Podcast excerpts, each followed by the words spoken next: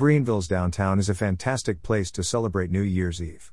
If you have kids, consider spending the evening at the Children's Museum of the Upstate, which will host a new New Year's Eve celebration with games, activities, and live music. The Reedy River Grand Ball is one of the best places to spend New Year's Eve in Greenville. Guests can enjoy three open bars, champagne, and heavy hors d'oeuvres.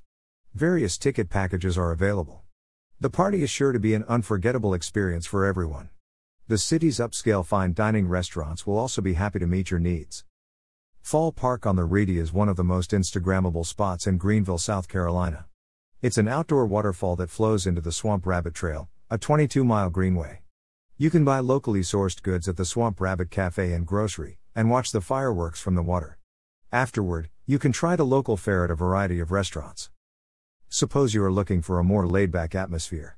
In that case, you can celebrate the holiday in the city's downtown by going to the Greenville County Museum of Art, which housed the most extensive collections of Andrew Wyeth in the country. The city's vibrant downtown has lots of green spaces and is a great place to spend the holiday.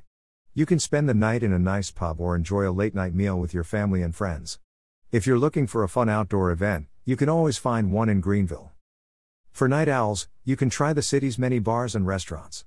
The best places to spend New Year's Eve in Greenville include the Abanico Tapas Bar, Restaurant and Music, which offers Spanish tapas and small plates.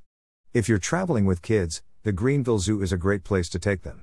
There are also several theaters in the city, the Peace Center, and M. Judson Booksellers, a popular bookstore.